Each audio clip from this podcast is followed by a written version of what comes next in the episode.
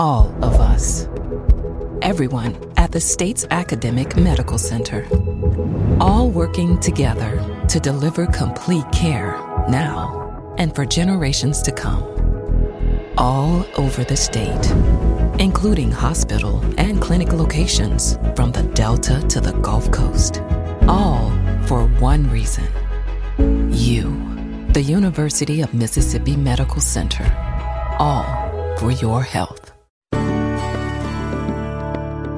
From MPB Think Radio, this is Southern Remedies Relatively Speaking, the show all about you and your family. I'm Dr. Susan Buttross, Professor of Pediatrics and Medical Director for the Center for the Advancement of Youth at the University of Mississippi Medical Center. Dreams are the stories that our brains tell us when we're asleep. But is that all there is? Why do some of us remember our dreams vividly and others don't?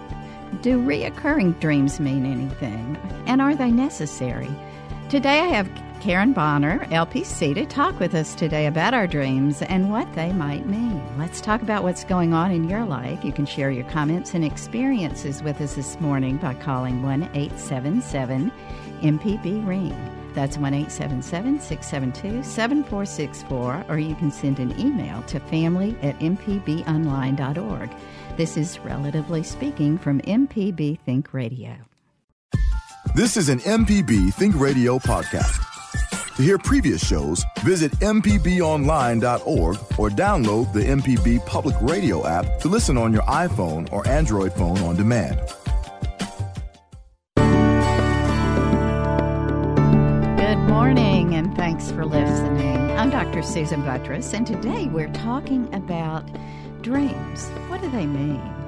So, dreams are the stories that our brains tell us when we're asleep, some say. Um, they're those clips, those images, those pictures of maybe partial things that happen to us during the day, experiences, and other things. Um, is it memory imprinting? Um, do we have to have dreams to really adequately imprint um, our memories? Some of our researchers say that is so. But as you look around, uh, there's not a whole lot of hard science about dreams and exactly why we have them and what happens to those people who say they don't have those dreams. Um, some of us dream in, in absolute technicolor, very vividly, and others dream in black and white. Some of us have those reoccurring dreams, and do they really mean anything? Um, today, I have Karen Bonner with us, licensed professional counselor who is in Ridgeland, has practice in Ridgeland, Mississippi, and she's going to talk to us about our dreams, uh, what they might mean, um, whether or not we really have to have them um, to survive. Welcome, Karen. It's great to have you back. Well, thanks for having me back, Dr. Buttross. It's good to be with you today. Thanks.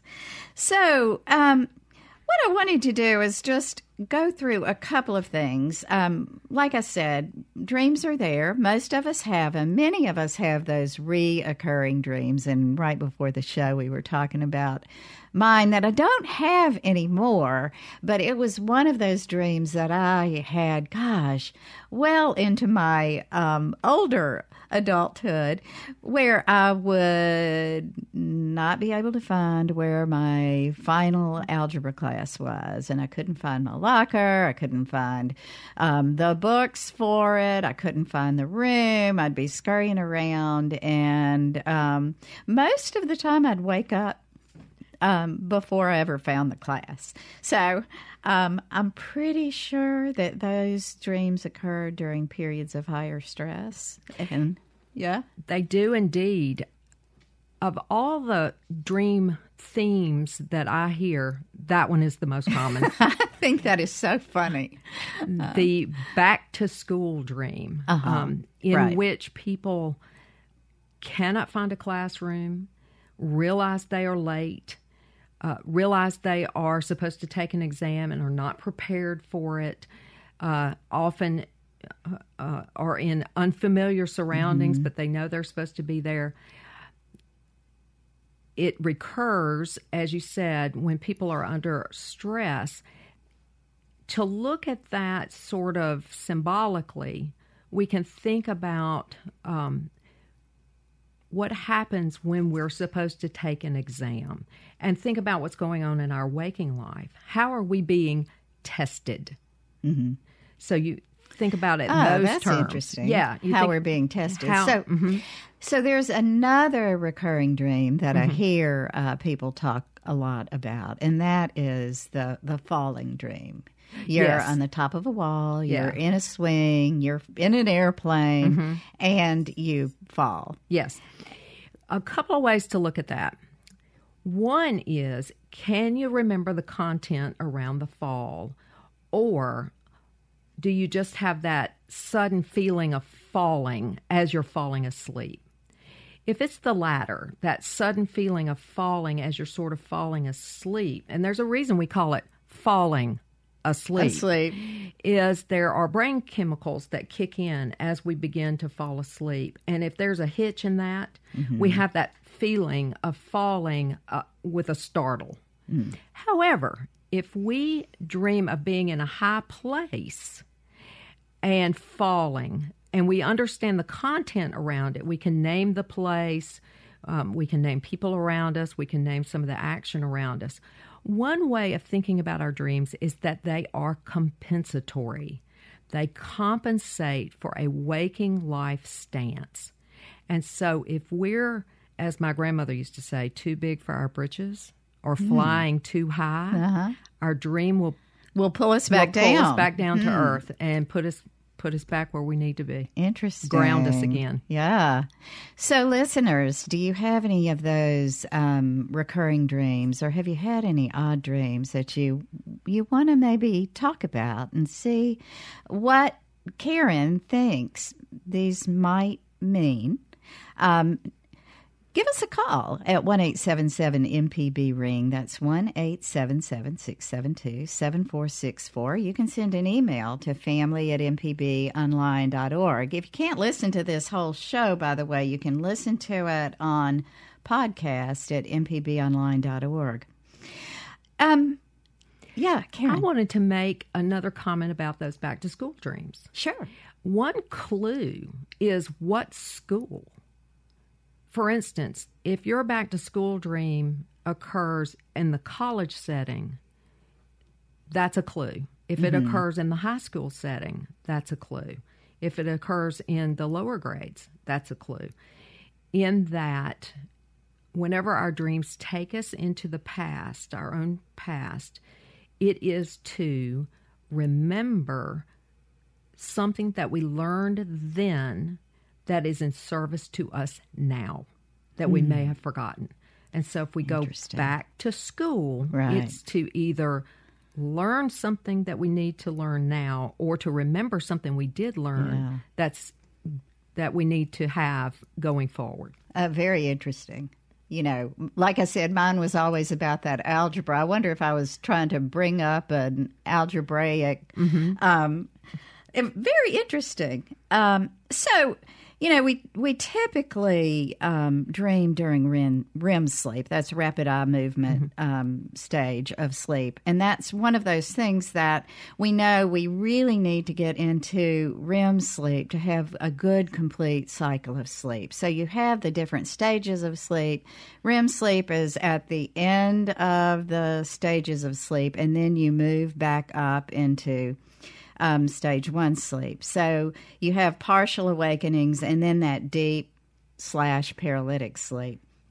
Um, so you know, there's there are a lot of hypotheses out there. Um, as I mentioned earlier, there's not a lot of deep science. It's hard to figure out. There's still a lot of controversy. I think one thing though that researchers do know is that REM sleep, deep sleep, dream sleep is important. Um, most researchers believe if you don't get into that, your your memory imprinting is bad. Your memory's bad, and um, there are a lot of uh, newborn mothers of newborns who will probably attest to that, right? Absolutely. Yeah. Yeah. Well, we've got several callers already, so let's jump right on to the phones. We have Petra in Jackson. Good morning, Petra. Thanks for calling. Good morning, Dr. Buttross. How are you? Great, great.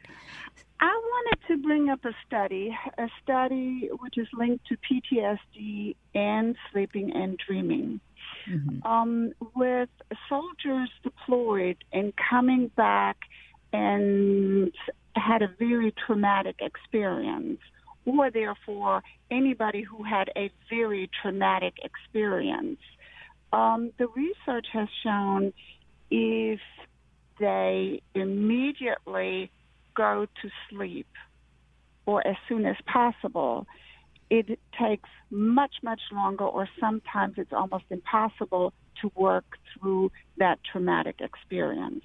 With soldiers who were kept up after they came back from a conflict for eight to ten hours and were counseled, um, they did well, much better, much better with uh, going through that because as they fell asleep, they had time to work through that traumatic experience prior to ah. going into REM sleep, mm. to reorganizing the brain, mm-hmm. to keep a memory and to lose a memory. So I just kind of wanted to bring that up.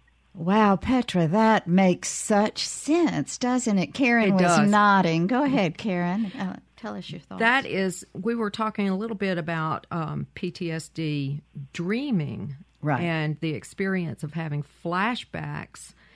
Uh, perhaps later on. Right, we were talking about that before uh-huh. the show. Yeah. Flashbacks in sleep and how dreams can at least be sort of a a way to gauge the healing and if the flashbacks are you know the reliving of the experience then as uh, processing the experience as counseling takes effect as as other ways to process the experience take effect the the flashbacks in sleep become more and more dreamlike it's often an indication that the that the soldier is is healing from that mm-hmm. experience, mm-hmm. is beginning mm-hmm. to put the trauma in the correct place in the psyche, in the memory. Yeah. But that that is new information for me. Thank that's you, Petra. A, that's yeah, very that's a interesting. very interesting study. Petra, if you can um, send us that to family at mpbonline.org, that study,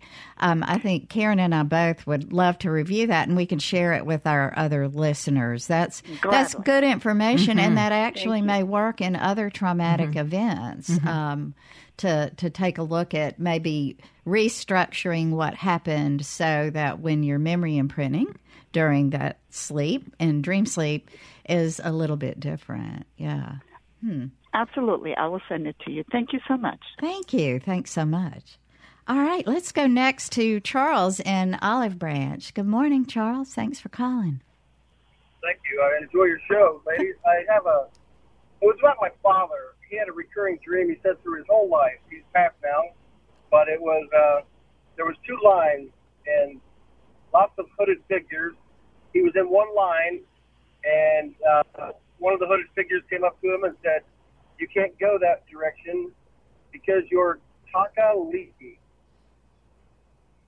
And he said it just bothered, bothered him his whole life. Because you're what? Say that again. He said Taka, like T A K A, and Leaky, like L E K I or L E K L E A K Y. He said it was like Latin or something, but he said he, he had that since he was a young man, and he had it all the way up into his 80s. Wow. Uh, Karen? Did he make any kind of connection with those strange words? Did he have any no, kind of idea about no, that? And we looked on the internet and everything for him, and found one person that on the internet the only thing it was he's a gamer, like a master gamer or something like that, with all these awards. And he's not old enough to, you know, even been around back then. He had no idea. Later, later in my life, in my father's life, he became a, a master mason and was involved in, in lots of uh, Masonic and Shriners and Templars and things like that. But I don't know if he was drawn to that from a childhood, but he, that was a childhood dream. He said, you can't go into this line, you can't go there, you have to get in this line. The figure told him because you're taka leaky. Huh. Wow, that is so interesting. I wonder if it does in any way touch on his Masonic experience because that uh, world is so full of symbolism and so full of sort of esoteric terminology and things like that. And it was kind of a uh, somehow he had um, been exposed to that early on. I, Yeah. it, all we can do is guess without his input into this. Yeah, and you know, um, we know that dreams typically contain some element of our real lives somehow as we're imprinting like i said. It may be a familiar person a location something you read about. Something is contributing mm-hmm. maybe to that. So We absorb so, So much, much. information that doesn't necessarily come through consciousness, mm-hmm. but through our five senses, we still absorb that information and it does go in into our processing brain. And so uh, often things will appear in dreams that we don't have a conscious memory of ever being exposed to that. This sometimes is an explanation for the deja vu experience, also. right But our uh, our unconscious uh, is brilliant about putting together different images and experiences in all sorts of ways, looking for patterns, looking for ways for us to make sense of all of this input and then to put it in memory. Mm-hmm. And often it gets given back to us in the form of dreams. Interesting. So um, we've got others on the line, but we have some open lines. If you'd like to join in, you can call at one eight seven seven MPB ring. That's one eight seven seven six seven two seven four six four. Um. Okay. Yes, we'll go next to Mendel, who's on the road. Good morning, Mendel. I hope you're driving carefully. I'm trying. Good morning. Good morning. Uh, tell us what your thoughts are. Questions. Okay, well, like I was telling your screener, I've had this dream from my early teens to my late 20s. I, I haven't had it in a while. It was always the same thing. I was chased through the woods mm. by dogs and guards. And before they put their hands on me or before I fell over a cliff, I woke up sweating in cold sweat. Now, let me explain something else to you. My father used to be in the, uh, was in the concentration camp. Oh. Ah. Okay. Sorry about that. And uh, he passed away uh, last year. But he used to tell us stories, you know, what happened to him. So I don't know if that had anything to do with it or not. Perhaps. I'm sorry that your father had to go through that suffering. Um, Karen? Yes, Mendel, oh. Yes, indeed. There there has been some interesting work done. I don't know if it's conclusive about inherited memory. About something when something happens to someone that it changes the way they are at the cellular level and that that in turn gets passed down to their children and even their grandchildren. As I said, I don't think some interesting work is being done in this area. It may not be conclusive yet, but I wonder if this is an example of it. Also, an example of just processing what you heard from him, uh, of of the fact that someone so uh, dear to you, so close to you, that meant so much to you, had to undergo this. But one more way to look at it, and remember, let's remember about dreams, it's both and, not either or. So all of these things can be true simultaneously. But often, when we have a dream in which someone is chasing us or someone breaks into the house, um, the chasing dream, breaking into the house dream, is often something trying to fight its way into consciousness that we are resisting that we are resisting in our waking in our waking life. Some some realization about ourselves our situation is trying very hard to break into to consciousness. We are resistant because it will require us to change. And so it seems to be uh, um, it seems to be very frightening at, at the very least. So, Karen, I want to go back to your your point about the the study that looked at inherited memory. I, um, you know, there's been so much work done on epigenetics. How mm-hmm. much is inherited? How much is um, from the the nurture? Um, how much is nature? How much is nurture? And I think the the predominant um, opinion now is that the majority of it is is the the nurture part. Mm-hmm. I I suspect Mendel, as I was hearing that that that um, you were working through some of your father's stories. The the being in a concentration camp, highly traumatic. I'm sure he suffered from PTSD. If he didn't, he was very lucky. Post traumatic stress disorder. So um, the to it it would make sense that you would be working through some of those um, memories of your fathers mm-hmm. that did get imprinted into your your memory also. Um, and certainly that's sort of what um, you know acting out these um, experiences in your dreams maybe sometimes are those things that you can't really act out in real life so they happen in your dreams, right? Yes. So, well, thanks, Mendel, for that call. I um, I think I would imagine that we'll hear from another caller who has a chasing dream or one of those dreams, and um, so we'd like to hear from from those too. But let's stay on the phones. We'll go on to Deborah in Pontotoc. Good morning, Deborah. You've been patient. Thanks for waiting. You still there? Hello there. Thank you for Great. taking my call. Sure. Uh, I've got a question. Um, my my mother. I'm 64 now, but when I was a toddler, I was like three and a half. My mother walked outside and uh, killed herself. Well, over the years, I have this recurring dream, and at the time, I didn't understand she was dead. So my brother and I, we would we were trying to get her to come in. But anyway, the dream is when I uh, I'm going into the the front door of the big house, and I'm I'm I'm trying to catch my mother, and I'm thinking if I can catch her, I can stop her. But in every door I open, there's a, a dead cat, a dead bird. You know, there's something dead in each room, and it's always haunted me and puzzled me as to where this is coming from. Wow.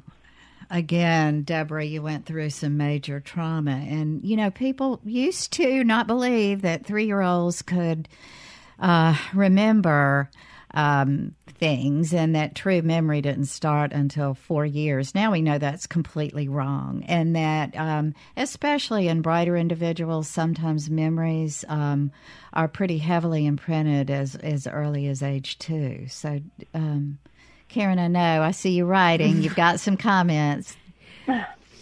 We cannot overestimate the impact that your mother's death had on you as a three three and a half year old. We cannot overestimate the the impact that that had on your psyche. It just did, and so this recurring dream, uh, perhaps, is the continuation of you working through and and Deborah, it may it may go on for all of your life the continued working through of that early experience. Just trying your your psyche wants you to be healthy and whole. You know, just the way the body heals, the psyche tries to heal. And this is your psyche's way of trying to heal that early, early uh, injury. When you have these dreams, what is the feeling tone? Do you feel panic, Deborah, or do you feel anxious? Uh, a little panic. Mm-hmm. Yeah, yeah. Mm-hmm. Um, there is a there is another thing to think about here that I'll I'll offer you, and that is, um, you indicated that you would open door after door and sometimes find a dead animal, like a dead right. cat or a dead bird or, or other things. Were these were these animals that belonged to you that that were pets of yours or or no? No. Okay. No, not at all. Okay. Sometimes in our dreams, death in dreams signifies profound change. death in dreams often signifies profound change. And so to think about finding little creatures that are dead, this is another change, another change, another change. Mm-hmm. I'm thinking it of it in terms of um, again, you coming to terms with, with what happened, your own evolution, if you will. So, Karen, I have a question for, for you and Deborah. Um, it seems to me that when you have this recurring dream, obviously that initiated from, or, mm-hmm. or seemingly obviously, mm-hmm. uh, a traumatic event, um, would it not be helpful that Deborah go to some counseling now, even though mm-hmm. we're way down the line oh, from absolutely. this, yes. if, to to try to help? And and here's another question I have for you: Is there a way to be able to take charge of those dreams? There is two ways that I would suggest. Number one, draw them. Draw the dream. And okay. and when you draw the dream, if you would like to, add something to it. You can add a character, you can add a, an object, you can add anything you like. Draw the dream as it ha- or draw a scene from the dream as it happened or an image of the dream as you saw it but then add something else to it. In a way, that's a conscious way of answering the dream. So, sort of change the end to yes. the dream. Yeah. And and the other way is is if you if drawing is often the most powerful way to go about it. If if that doesn't feel comfortable to you, then write the dream in as much detail as possible as if you're writing a short story. And then when you come to the end of the dream of how it naturally ended and you woke up from it, then take it a step further. What happens next? Make it up. Make up a new ending for the dream. And remember, it's a dream. So anything can happen as a way to answer what the unconscious has given you. And as fantastical as it might be, right. it could be. Um, and I like to, to just allow the dreamer to mm-hmm. come up with it. Come up with a plan. Yes, yeah. Deborah, I, strongly suggest that you try what Karen has recommended to try to journal and change the dream around. I think that um, that's something that I, I know, you know, there have been studies looking at individuals with um, post traumatic stress disorder and and their dreams and their sleep. And we were again talking about this. It can so interfere with adequate sleep because you're afraid mm-hmm. to go to sleep because you might have that reoccurring dream again, and so you end up not having that good REM sleep um, because you're you're sort of interfering with it. So well, that advice really makes sense to me yeah. because my my whole carrying it carrying it further with her suggestion I think that's good. I'll, yeah. I'll do that. Give it a try. Well, good luck.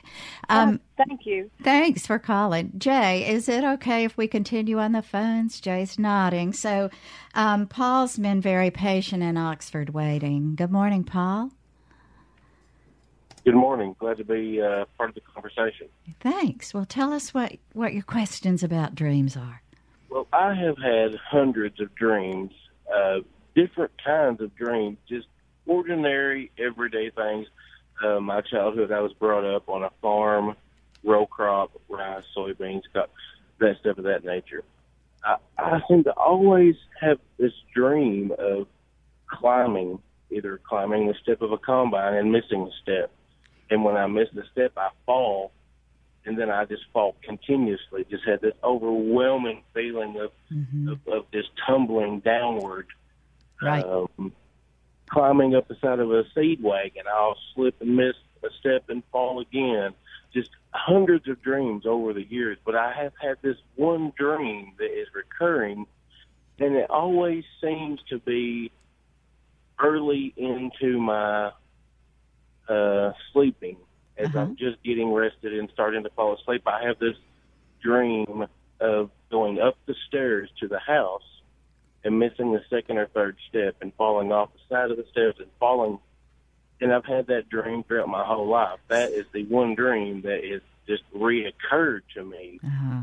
mixed in with the other dreams of just various things. Uh-huh.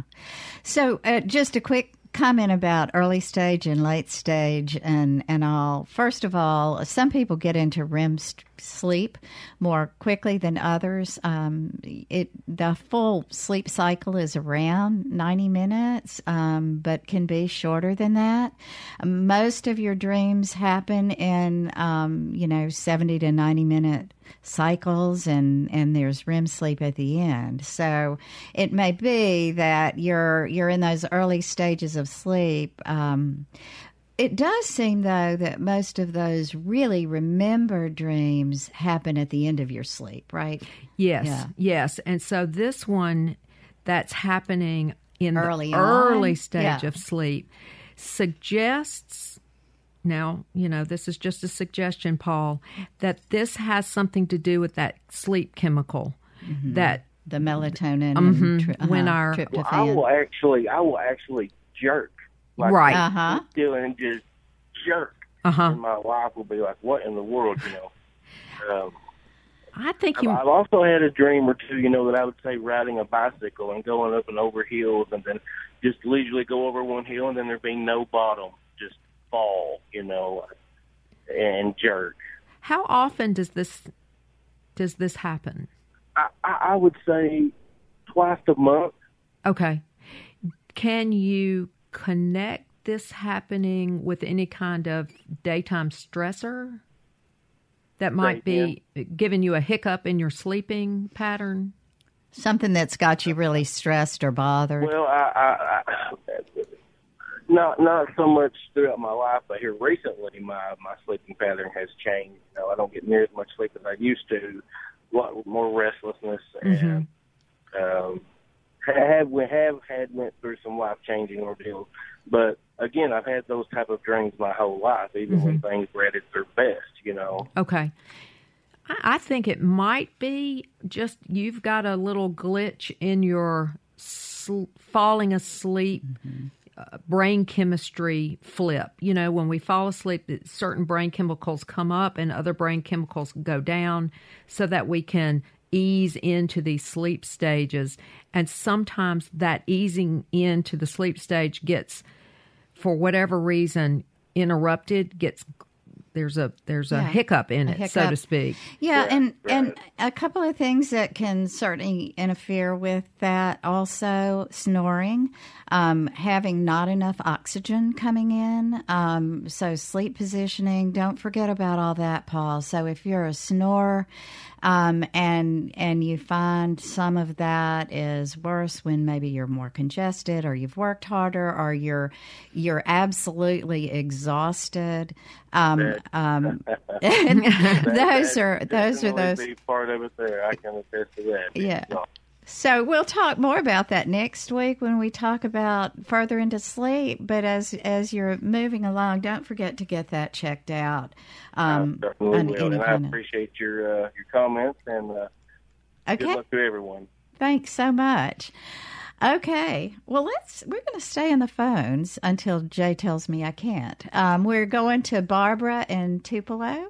Hi, Barbara. Thanks for waiting. Oh, you're welcome. I have uh, kind of opposite. I very rarely have a conscious memory of dreaming. Um, I wake up and there's nothing. I don't know that I've dreamed. I don't know if I'm sleeping so deep. But I'm going to hang up and listen to what you have to say about not not consciously remembering my dream. Yeah. We we hear that often that some people say I just do not dream. Well, you probably do dream, correct? But um, you are just not remembering them. The ones that apparently individuals remember the most are the ones that happen at the end of your sleep, your entire night's sleep. So, Karen, comment a little on that. That's that's exactly correct. Uh, there's a, several things that if you want to remember your dreams, that um, I would suggest trying. Uh, first of all, put a notebook and a pen beside your bed, open to a blank page, put the pen on top.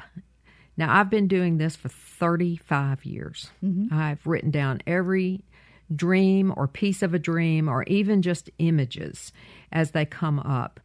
just to start grabbing an image even if you just think no i was just thinking about that i wasn't really dreaming go ahead and write that down that often gets things started another thing you can try though is this set your alarm clock about 15 minutes earlier than you ordinarily do and sometimes that will catch the dream. The end of the, the dream. end of the dream. If you want to. If you want yeah. to. Yeah. Does it bother you, Lee, that you do not dream?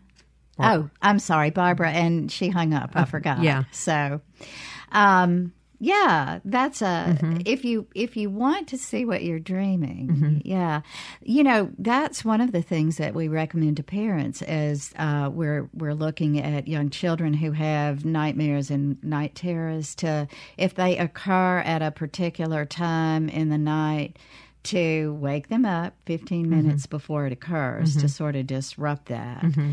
Um, and so I guess the same would happen mm-hmm. at the at the end. That's interesting. Mm-hmm.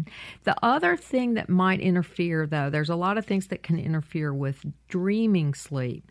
Medications can interfere sometimes. Right. Absolutely. So it's so certain medications can sort of interfere with the deep sleep or the REM sleep and that's very unfortunate. And so, you know, uh, Barbara would have to, you know, tell her doctor what right. if she feels rested or not. Another thing is alcohol. Alcohol can absolutely disrupt sleep and REM sleep. Uh, so those are two things that can have an impact on dream recall.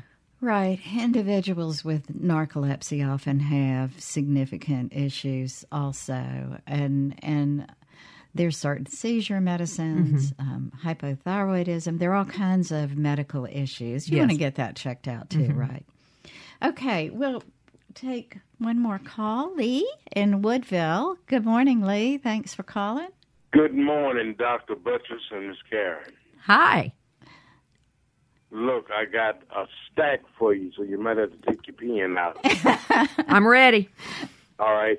One is after my second hemorrhagic stroke, I slept for 21 days, over 21 days at the University of Mississippi Medical Center up in Jackson. And I had all types of dreams. And now, from time to time, those dreams come back to me and this was in 2013 after my second stroke. Lee, I want to ask you a question. You said you slept. Were you literally in a coma for 21 days? They said I wasn't in a coma. I slept. You slept. Interesting. Okay. I wake up, go back to sleep, wake up uh-huh. over 21 days. Okay. At the University Medical Center. So, did they have to give you medication to keep you awake, or did you just I come had out of brain surgery, and they okay. Also, they removed a lot of fluid from my brain. Okay. Uh-huh. But I was on medications and stuff. But I was flying fi- fighter jets from Vicksburg to Meridian to Natchez, back down on the coast. I was doing it all. Wow. So you were in the military, Lee? Never. Never. Oh. Oh, in your dreams, uh-huh. you are. I hear you. Oh, wow. Now, when you say those dreams have come back, do you mean you're redreaming them, or you're just you're remembering them in a vivid way? I remember them very well, and I can redream them. Okay. Okay. Also, I wanted to ask you all about falling. Mm-hmm. Sometime in a dream, I'll fall in a black hole. Mm-hmm. But I never make it to the bottom. I'm reaching, but I never make it to the bottom.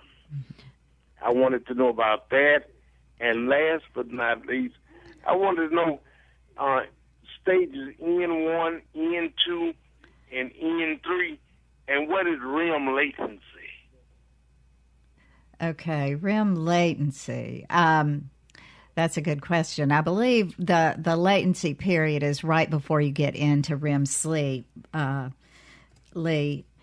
Uh, but we've we've talked some about the falling. I'm going to get Karen to address this. I just want to make a couple of comments about your uh, hemorrhagic stroke. Um, so you you clearly with a hemorrhagic tr- stroke you have um, pressure that occurs in the brain, and it can certainly interfere with your sleep center and and and um, cause pressure on that your reticular activating system that's part of your brain that that keeps you active and awake. So apparently that was that was affected and and clearly and luckily and it's so wonderful to hear you talking to us you were able to recover from that. So yes, ma'am. I've had three strokes Three, mm. yeah. So uh, you're a, um, you're a lucky man to be talking with us, and I hope you're getting excellent medical treatment. It sounds like you must be. So, um, with that, let's talk. Karen, you spoke earlier about people getting to do some things in their dreams that they can't do in real life. Talk a little about. You know, um, I, I do have one question for you, Lee the falling dream into a black hole and never making it to the bottom. Did you have that dream before your strokes or since your strokes? And this, ex- I've had that dream before my stroke, and then after the stroke. Okay, have you had them all your life, or just like within a little while? Lifetime. Huh, your whole lifetime? Yes, ma'am. Okay. Uh, um, I again, we we've talked about it a little bit this hour already about there being a sleep chemical that allows us to ease into uh, different levels of sleep, and sometimes when that chemical goes awry or, or has a little hiccup, um, it makes us feel like we're falling, falling, falling, and sometimes we startle ourselves awake. I don't know if that's been happening to you. Do you startle yourself awake? No, ma'am. Okay, you just keep falling. Keep falling. Okay. Till the dream goes away. Okay, okay. Uh, and tell me your feeling tone about that. How, what what does it feel like? It just feel like you're floating. Are you afraid, or is it is it a happy feeling? Never been afraid. It okay. feels like you, yeah. you're swimming or you're on your back floating. Okay. So one way to think about that then is is that you are it's almost like a lucid dream in that you are sort of moving through if you will your own sleep. It's more like you're moving through the unconscious and you're kind of aware of it. Do you see what i'm saying? Yes ma'am i am aware of it. Yeah and so it sounds almost like lucid dreaming where you're you're you're in your sleep state and you know you're in your sleep state and it's got this feeling of moving floating uh, without fear. That's right. Yeah. So so there's there's that. Now back to your that sounds like a good thing. Yeah. Um, yeah that it's you're okay. able to control it uh-huh. and you're feeling good about it instead mm-hmm. of in a panic about it. So i wonder does that mean that that um, he is better able to um, take control of those dreams. Um, or do you feel in control of the dreams, Lee, or do you feel like like they're just happening to you? They're happening, but I feel in control. The only time I'm not in control is when I have a dream and there's a stack of money there and I never can reach. Oh. I'm telling the truth. That would be very frustrating. it, eh, would we call that a nightmare? Maybe. But I I wonder if if a lot of these dreams have some relation to the fact that he had that Lee has had the strokes that he has mm-hmm. had, though um, it sounds like some of the the dreams occurred before, mm-hmm. but but obviously we know that strokes can cause. Um, uh, neurochemical changes, mm-hmm. not just structural changes, mm-hmm. and so maybe it's just all part of your brain trying to to find different pathways mm-hmm. and all. So I don't know. Um, Lee, that's very interesting. And like I said again, we're happy for your uh, recovery and thanks for your call. I think everybody listening enjoyed that phone call a lot. Uh, let's go on to Joe in Pope, Mississippi. Um, now, Joe, you have an interesting comment. You have dreams in the Bible? Hello. Um, Bible documents occurrence of dreams. Uh-huh. Speak uh, Oh. about how the guidance Scripture gives us may be helpful when one wonders about dreams now. Oh. Joe, you're a man after my own heart. I um, actually teach a whole Sunday school class on this. Um, uh, I will point you first to Joseph, he of the coat of many colors, and the dreams he had as a young man that pointed to what his um, uh, what his potential was and what his future was going to be. And yet, those dreams, the dreams in which the sheaves of wheat bowed down to him and the sun and the moon and the stars bowed down to him, if someone came into my office and talked about that dream, that the sun, the moon, and the stars bowed down to me, I would caution that person very strongly to take a good look at the size of their own ego Yeah. and to maybe take Yeah. it down a notch. Because if you don't take it down a notch yourself, then um, then things in your life will conspire to do it for you, as indeed happened to Joseph.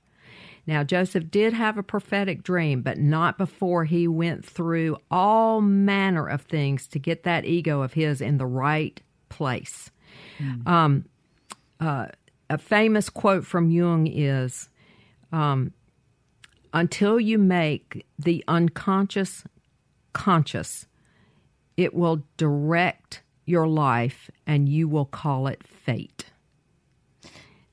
It's Andrew Carl Jung, one of my Mhm. Favorite. Um, lots of So lots of excellent quotes. Yeah, That's one example of how dreams uh, and dreamers in the Bible can point us to what to do with those dreams. You know, how do we listen to those dreams? And if we listen to those dreams, if if Joseph had taken a slightly different approach to his dreams, could he have avoided all of the terrible trials and tribulations that he had to go to to indeed fulfill his his um, calling in in life? Does that help? It helps. Thank you, ma'am. Oh, thanks for your call, Joe. Excellent um, point of dreams in the Bible.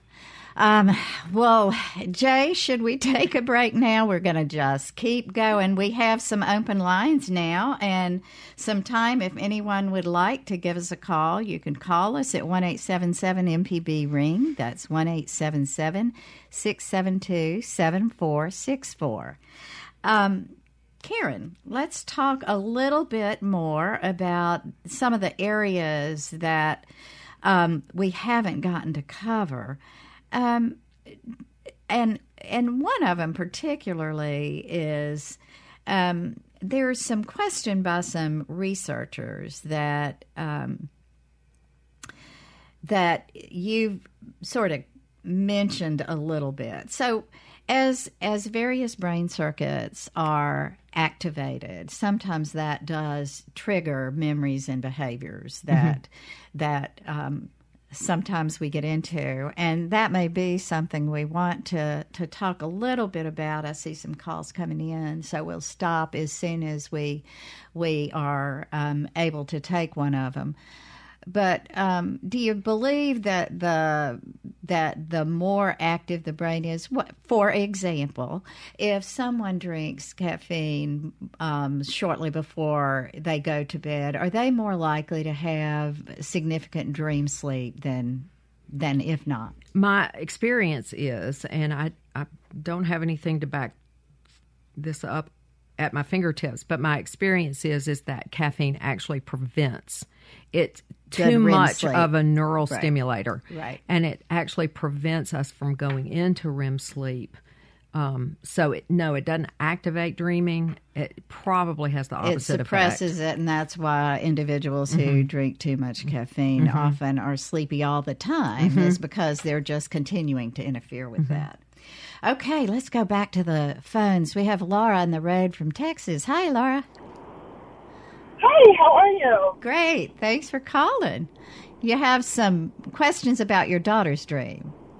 I do. She has been having nightmares for about five years, sometimes she can be very specific, like it's clowns, and sometimes it's just very vague, like she's terrified. But it's been off and on for five years. How old is she, Laura? 19. 19. Has anything traumatic happened to her that you know She of? no, she hasn't. We moved back, and I guess back, we moved from overseas her in eighth grade. She's now a sophomore in college. And I'd say it started about her sophomore year. Okay. Karen, some thoughts about that? Um, uh, in in what in her waking life, how is she doing? Well, right now she's stressed. She's in her second year of college. right. That's that's a stressor. Usually she's pretty good. We're, we're a stable family, Mhm. married parents, siblings, Mhm. pet dog, you know, looks pretty normal on the surface. And where were you overseas? Malaysia and Australia. Oh wow! And was that a great experience for y'all? It was. It was truly wonderful. Uh-huh. Kids got to see the world, and then we moved back to Texas so that they could have high school and then go home for Texas colleges. Yeah, great. Um, I wonder if since this started, what two years after your return? Yes. Okay, I wonder if this has anything to do with reintegrating into our to this culture versus that culture. Okay. Would that make sense? It would. I mean, they were fairly sheltered. They went to American schools and Okay. things like that. Uh-huh. They weren't missionaries or anything. Mhm. Um, but yeah, I mean, it was definitely a culture shock, shock to come back home. Yeah. A lot of times, yeah, a lot of times transitions will um, will cause um, increased stress, right? Oh, yes. Yeah, and certainly could cause some memory issues. Well, I'd like to suggest, uh, first of all, if there's anything on her mind, to go to go find somebody and talk to them. And um, often, um, colleges will have a counseling center. And so, if these dreams are really troubling her, to go and talk to somebody about them. Earlier in the hour, we talked about how to answer, so to speak, troubling or disturbing dreams. And this is a good example of, of, of that. If she'll write them down, if she'll look at them, if she'll write them down, give them a new ending, if she'll draw an image from them and maybe add something to the drawing, that might kind of change things. It'll shift something more than likely will shift, and let's see where that where that takes her. But my um, my first suggestion is just to go talk them out with someone, with a, a trained counselor, um, maybe maybe on college campus, maybe maybe someone off uh, campus in her town, but to talk them through. Sometimes just the talking through will bring something to the surface, and that will that will be what the dreams wanted in the first place. So that's my suggestion. Yeah, I think often um, I think that's a great suggestion, um, Laura. That that you you get your daughter to speak with somebody who maybe can help her with that. Journaling may help, but again, the it sounds like maybe going to someone, counselor Karen Bonner. Thank you so much. I know you're doing a presentation at Millsaps. Um, I am September 29th, Yeah. 9 o'clock to 1 o'clock, Yeah. part of the Community Enrichment Series Introduction to Dreams. yeah, I bet that'll be very interesting. Thank you so much for being with us. Thanks for having me.